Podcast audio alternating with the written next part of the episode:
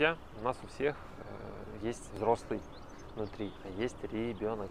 Мы все где-то дети, где-то буквально мы маленькие, мы ничего не понимаем в каких-то вещах, в каких-то вопросах. Где-то мы очень большие, такие все умные, все знаем. И это нормальная составляющая. Когда мы теряем эту связь с внутренним ребенком, у нас все разваливается, разрушается. Это важно, потому что э, общаться с детьми тоже не получится, если мы потеряем эту связь. Быть сыном, быть дочерью тоже не получится, потому что мы придем к родителям и начнем там умничать, давать им советы, всячески их заставлять. Поэтому очень важно эту связь сохранять с внутренним ребенком.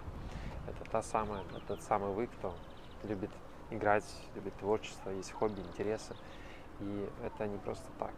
Это все естественная часть состояния.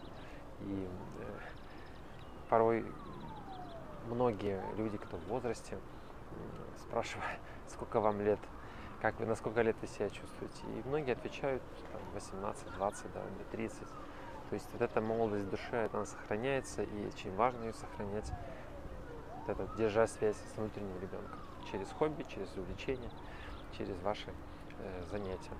Поэтому желаю вам этого. Помните, что это важно. А кто не понимает, пишите в комментарии.